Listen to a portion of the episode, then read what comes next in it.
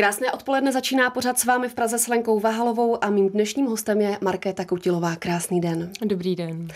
Začneme vaší novou knihou Ve válce, příběhy obyčejných lidí z Iráku a Sýrie. Jaké jsou zatím reakce? Je poměrně čerstvě na trhu od prosince dva tisíce osmnáct, tak jaké jsou reakce? Tak zatím jsou reakce na knihu v podstatě, řekla bych, nadšené. Byť spousta lidí říká, že nejsou schopni z té knihy číst moc najednou, že musí si to dávkovat, protože některé příběhy jsou těžké, jsou silné. Vy jste zmínili v nějakém rozhovoru, že je to i určitá forma terapie pro vás a Lenku Klicperovou. Pomohlo vám to, když jste se vypsali? No, vzhledem k tomu, že jsme napsali knihu a vydali jsme knihu a mezi tím jsme zase dvakrát už odjeli do Sýrie, tak tam jsme samozřejmě nabrali další příběhy, další zkušenosti, další zážitky. Tak nevím, jestli to úplně pomohlo, ale určitě je to pro nás um, určitá forma naplnění slibu, kterou jsme dali těm lidem, kteří se nám svěřili se svými příběhy. Tak my jsme většinu příběhů použili v reportážích, ať televizních nebo psaných, ale zhmotnit je do knihy. To je pro nás takovou formou poděkování těm lidem. Takže oni věděli a bylo pro ně důležité, že to uveřejníte, zveřejníte jejich příběhy v České republice. Uh... Poskytovali nám s tím příběhy, mm-hmm. že budou zveřejněny a teďka se spíš teda setkáváme se žádostmi, aby kniha byla přeložena alespoň do angličtiny. Mm-hmm. Jaký příběh pro vás byl nejsilnější? No, pro mě osobně je velmi silný příběh jednoho uprchlíka ze Sýrie, který žije tady v České republice a já vlastně sleduju jeho příběh už několik let, protože on už, on už je tady šestým rokem. On mm-hmm. přišel, utekl vlastně na začátku války, kdy mu hrozilo, že skončí v asadovských vězeních a hrozilo mu mučení, případně smrt. No a já vlastně sleduju ten jeho příběh, jak se mu tady v Česku daří, jak se mu tady daří asimilovat, jak, jak bojuje s úřady, mm-hmm. jak jsem vlastně nakonec dostal ze Sýrie i manželku a dceru, teď se jim narodila další holčička a jak je to nesmírně obtížný být uprchlíkem v Česku, protože on třeba dodnes nemá pas, nedostal mm-hmm. vlastně český pas, takže, takže nemůže, mm-hmm. nemůže mimo Českou republiku, což je pro něj neskutečně frustrující, protože jeho otec je v uprchlickém táboře v Turecku a on ho neviděl už sedm let a nemůže za ním bez pasu a zbytek jeho rodiny je v Německu, nemůže oficiálně ani za nima. Teď si koupili v létě dovolenou do Chorvatska a vlastně mm. přišel o celou tu dovolenou, protože ho prostě bez pasu nepustili tu rodinu. Se mnou je Markéta Kutilová. Já jsem si všimla, že i s tou knihou a vlastně i s tématem Sýrie, islámského státu a tak dále docela jezdíte po školách besedovat. A mě by zajímalo, jak studenti středních a vysokých škol jsou informovaní a edukovaní právě v tomhle tématu. No, v každé třídě jsou průměrně dva studenti, u kterých zírám, jak, kolik informací mají, jaký mají analytické myšlení, jak se orientují ve světě, ale mm, své přednášky vždycky začínám tím, že vůbec vysvětluju, kde je Sýrie mm-hmm. a základní fakta o té zemi a musím vlastně vysvětlovat celou válku, včetně začátku, kdo tam bojuje a vysvětlovat opravdu polopatě mm-hmm. i třeba to, jak vzniknul vůbec islámský stát, kdo to je, za co bojují a podobně, protože se uh, často setkávám s tím, že bohužel mm, znalosti studentů, co se týče toho současného dění, tak teda nejsou moc, moc dobrý. Jsou překvapení, jaké hrůzy se tam dějí? Já bych řekla, že jsou spíš překvapeni těmi souvislostmi, mm-hmm. jo, že skutečně v našem světě všechno souvisí se vším, že válka Sýrie není nějaká válka Syřanů izolovaná od nás. Oni jsou překvapení tím, jak hodně je, jsou do toho zapojeny ostatní země, včetně Spojených států amerických, Ruska, evropských zemí a dalších zemí v regionu. Vysvětluji ty souvislosti, jak to souvisí s bohatstvím na Blízkém východě, s ropovody, plynovody, jak to souvisí s mocenskými zájmy jednotlivých zemí, potom ty náboženský zájmy, etnický zájmy určitých skupin a oni jsou potom schopní se to nějakým způsobem dávat do souvislostí a v okamžiku, kdy vy jim začnete ukazovat ty souvislosti, tak oni jsou nadšení, protože to analytické myšlení dnešní lidé, mladí lidé mají a já jsem jako překvapená tím, jak, jak jim to vlastně pálí. No. Se mnou je stále Markéta Kutilová. My už jsme zmínili v tom úvodu, že jste vlastně se zúčastnili těch posledních bojů. Já to mám poznačené v Bahúzu nebo u Bahúzu.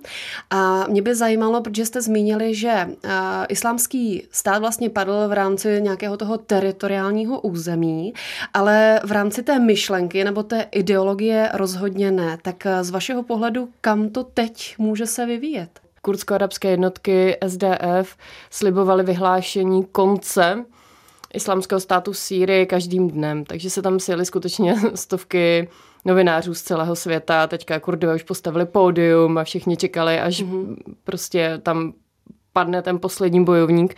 Nicméně je to měsíc a Islámský stát ještě skutečně v Sýrii nepadnul. Ještě skutečně z tunelu tam lezou další bojovníci, denně se tam vzdávají další stovky bojovníků Islámského státu, jejich rodiny, jejich manželky, jejich děti chodí ještě stále z toho posledního kilometru čtverečním a nikdo vlastně nepředpokládal, že v těch tunelech je ještě tolik lidí. Takže oficiální konec ještě vyhlášen nebyl, nicméně samozřejmě je to mm, otázka času a přesně jak jste řekla, ten uh, možná je dobojována ta teritoriální bitva. Je skutečností, že Islámský stát přiš, přišel o své území v Iráku a v Sýrii, ale nesmíme zapomenout, že svoje buňky má Islámský stát po celém světě, včetně Evropy. Mm-hmm. Je docela silný mm, v severní Africe.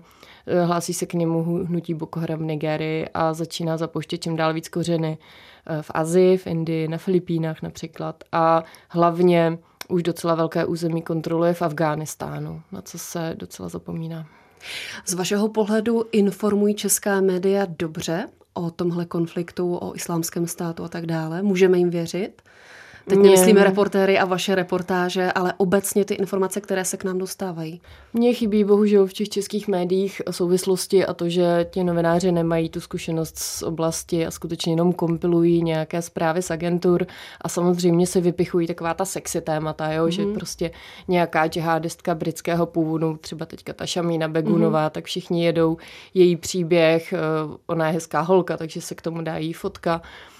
A je to úplně vytržené z kontextu, z toho, z těch širších souvislostí. To, to samé válka v Sýrii. My jsme si, ta česká média skutečně se staví na stranu jedné z těch válčících stran. Málo kdo dokáže vysvětlovat souvislosti a vidět to nezávisle.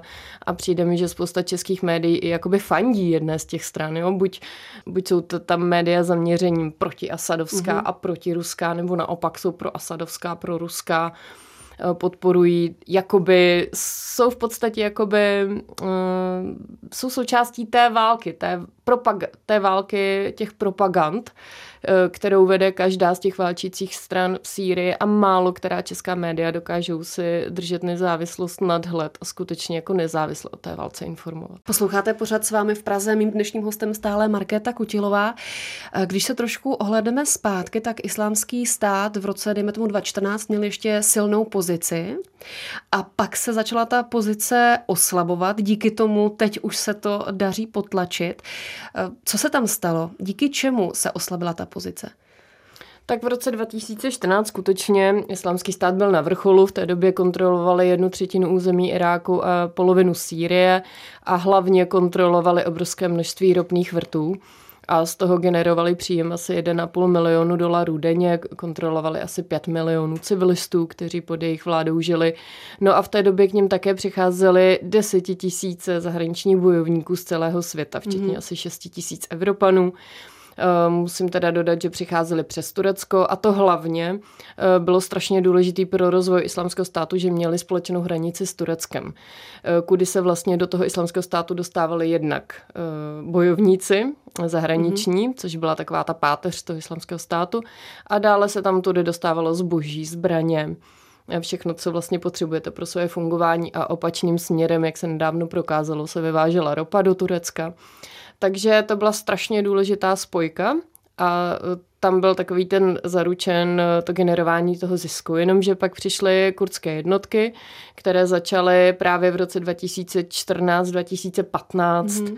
efektivně ten Islámský stát ze severu porážet. A právě v roce dva tisíce patnáct se vedla legendární bitva o město Kobání a v té době Kurdové získali poprvé podporu ko- koaličních sil a poprvé se do té války zapojila zapojili Spojené státy americké a začaly vlastně podporovat Kurdy v boji proti Islámskému státu. A pak už to šlo velmi rychle, protože Kurdové byli schopni Islámský stát velmi rychle porážet mm-hmm. a vlastně se jim podařilo to, že jim vzali tu hranici s Tureckem, zabrali a tím Islámský stát přišel vlastně o tu důležitou spojku napojení na ty, na ty zdroje, které vlastně potřebovali. No a z druhé strany z jihu docela rychle začala postupovat armáda Bašára Asada a také se do té války naplno zapojilo Rusko, takže se vlastně zintenzivňovalo to obklíčení, které vlastně teda vyvrcholilo v současnou bitvu. My jsme zmínili, že ty kurdské milice mají vlastně dvě odnože Y P G, Y P J. Mě překvapilo, že tam je čtyřicet procent žen. Ten důvod je docela jednoduchý. Syrští Kurdové, když vypukla v Sýrii revoluce v roce dva tisíce jedenáct, tak byli nejvíc utiskovanou menšinou režimem Bašára Asada. Byla třeba zakázaná mm-hmm. kurdština ve školách, kurdština, byla zakázaná kurdská hudba, kurdská literatura a spousta kurdských politiků zmizela ve vězení nebo byla povražděna, takže Kurdové se logicky připojili k revoluci mm-hmm. proti Bašáru Asadovi.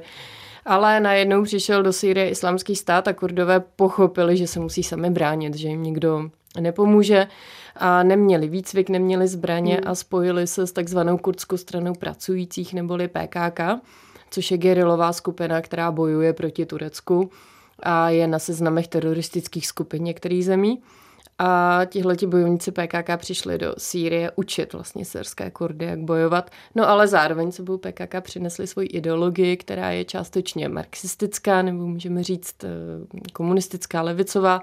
No a spolu s ní oni mají velmi silný důraz na feminismus a práva mm-hmm. žen.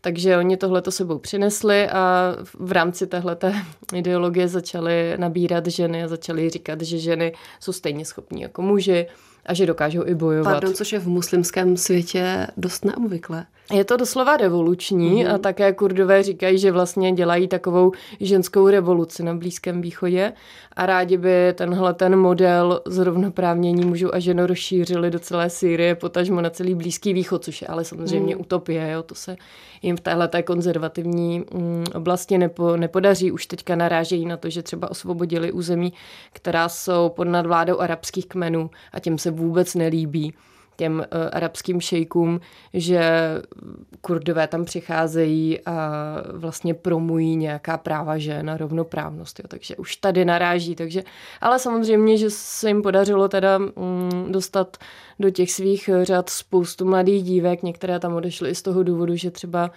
se chtěli vyhnout tomu, aby rodina provdala za někoho, mm-hmm. koho jim vybere.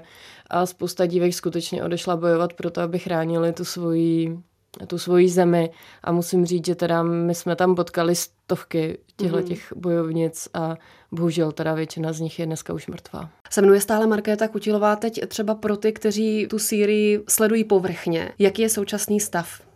V současné době, nebo několik posledních let, je skutečně Sýrie hřiště mocností. Do té války se zapojila řada regionálních i světových mocností. Většinu Sýrie kontroluje stále ještě režim Bašára Asada, kterého teda podporuje Rusko a Írán. To je takzvaná šíitská větev v Sýrii, protože Írán jsou šíité a režim mm-hmm. Bašára Asada také patří k šítské větvi islámu. Zároveň Bašára Asada podporuje libanonské hnutí Hizbalah, což je taky šítské, byť teroristické hnutí. A ti kontrolují více než, dejme tomu, dvě třetiny Sýrie. Potom jednu třetinu Sýrie mají právě pod kontrolou Kurdové, kteří tam vyhlásili svoji autonomii a ti mají podporu Spojených států amerických, zejména.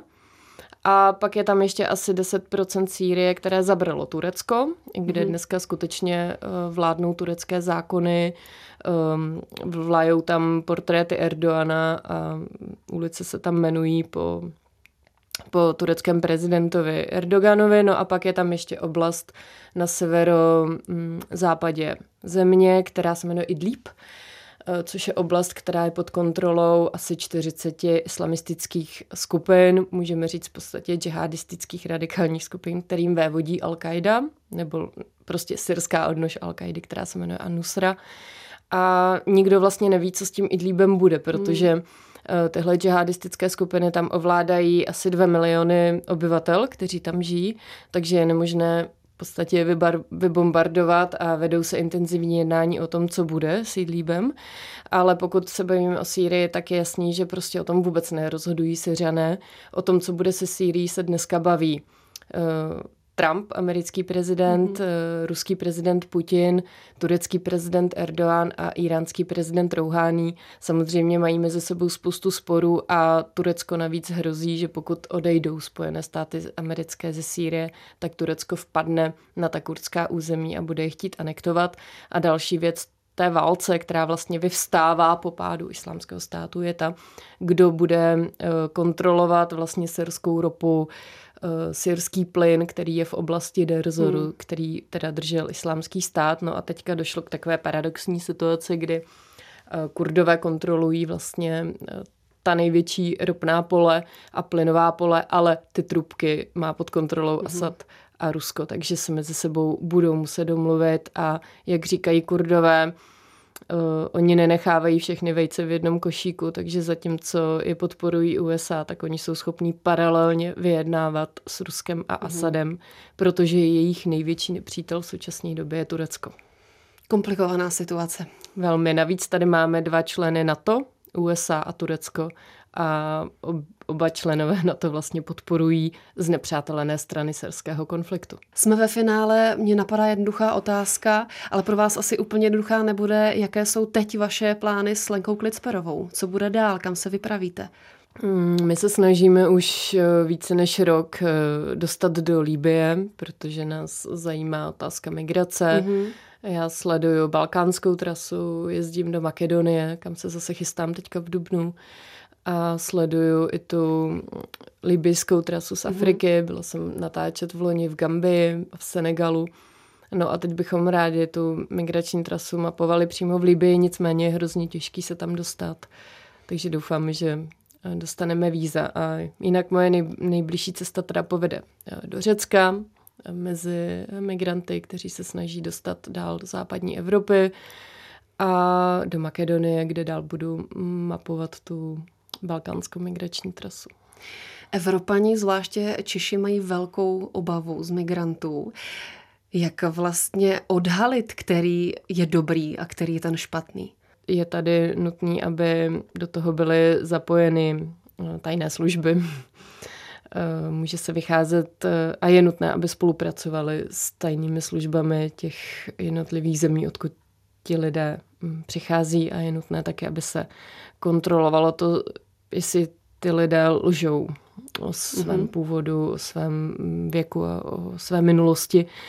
A samozřejmě, že Frontex, což je evropská agentura, která má na starosti vlastně hlídání těch hranic Evropské unie, tak mají dostatečný odborníky mm-hmm. a své vlastní metody, jak to odhalit a jak to zachytit. A pak taky většina těch lidí, kteří něco páchali, byli v teroristických organizacích a podobně, tak jsou svědci, kteří je nahlásí a podobně. Já třeba sleduju mm, příběh jednoho kurdského novináře, který, který žije v Německu jako uprchlík, mm-hmm. přišel taky s tou migrační vlnou přes Turecko a ten byl devět měsíců vězněn islámským státem a tomu se stalo, že šel po ulici ve Frankfurtu a potkal člověka, mm-hmm. který ho mučil v islámském státě, takže on skutečně šel hnedka na policii v Německu, nahlásil ho a dneska pomáhá německé policii mm-hmm. odhalovat tyhle ty džihadisty žijící v Německu. Ale musíme se taky vědomit, že do, do Evropy se už vrátilo asi téměř přes dva tisíce lidí, kteří odešli bojovat do Sýrie a vrátili se zpátky, protože mají evropské občanství. Teďka z islámského státu vyšly další desetitisíce lidí, mezi nimi i tisíce Evropanů, kteří se chtějí taky vrátit zpátky do Evropy. A ti lidé jsou samozřejmě bezpečnostní hrozbou, takže tady je nutné, aby se prostě nějakým způsobem pro ně našlo takové řešení, aby se ty lidi mohli potrestat. Ale je to samozřejmě těžký, protože podle evropských zákonů vy musíte prokázat, hmm. že v té Sýrii nebo Iráku něco spáchali a to se prokazuje velmi těžko. A navíc je taky nutné, aby ty tajné služby mezi sebou spolupracovaly a oni spíš mezi sebou často soupeří. Hmm. a není samozřejmě v jejich moci ty lidi uhlídat. Takže teď je, teď je skutečně taková kritická doba, kde ti Kurdové tam mají přes padesát tisíc lidí, kteří přišli z Islámského státu. A ty lidi se chtějí vrátit domů mm-hmm. a všechny, většina zemí se k tomu staví odmítavě. Evropa je taky nechce. A americký prezident Trump už apeloval, pokud si je nevezmete zpátky ty svoje občany, tak my je prostě propustíme, což taky nikdo nechce. Takže teďka je to skutečně takový kritický, ale musíme si uvědomit, že drtivá většina těchto lidí skutečně mají radikální myšlení, byli nějakým způsobem zapojení do, do masakrů, který Islámský stát dělal, a hlavně taky většina lidí, co tam přišli k Islámskému státu, tak přišli v roce dva tisíce čtrnáct až poté, co Islámský stát třeba spáchal genocidu na jezídech. Moc děkuji za to všechno, co děláte. Mým dnešním hostem byla Markéta Kutilová. Děkuji.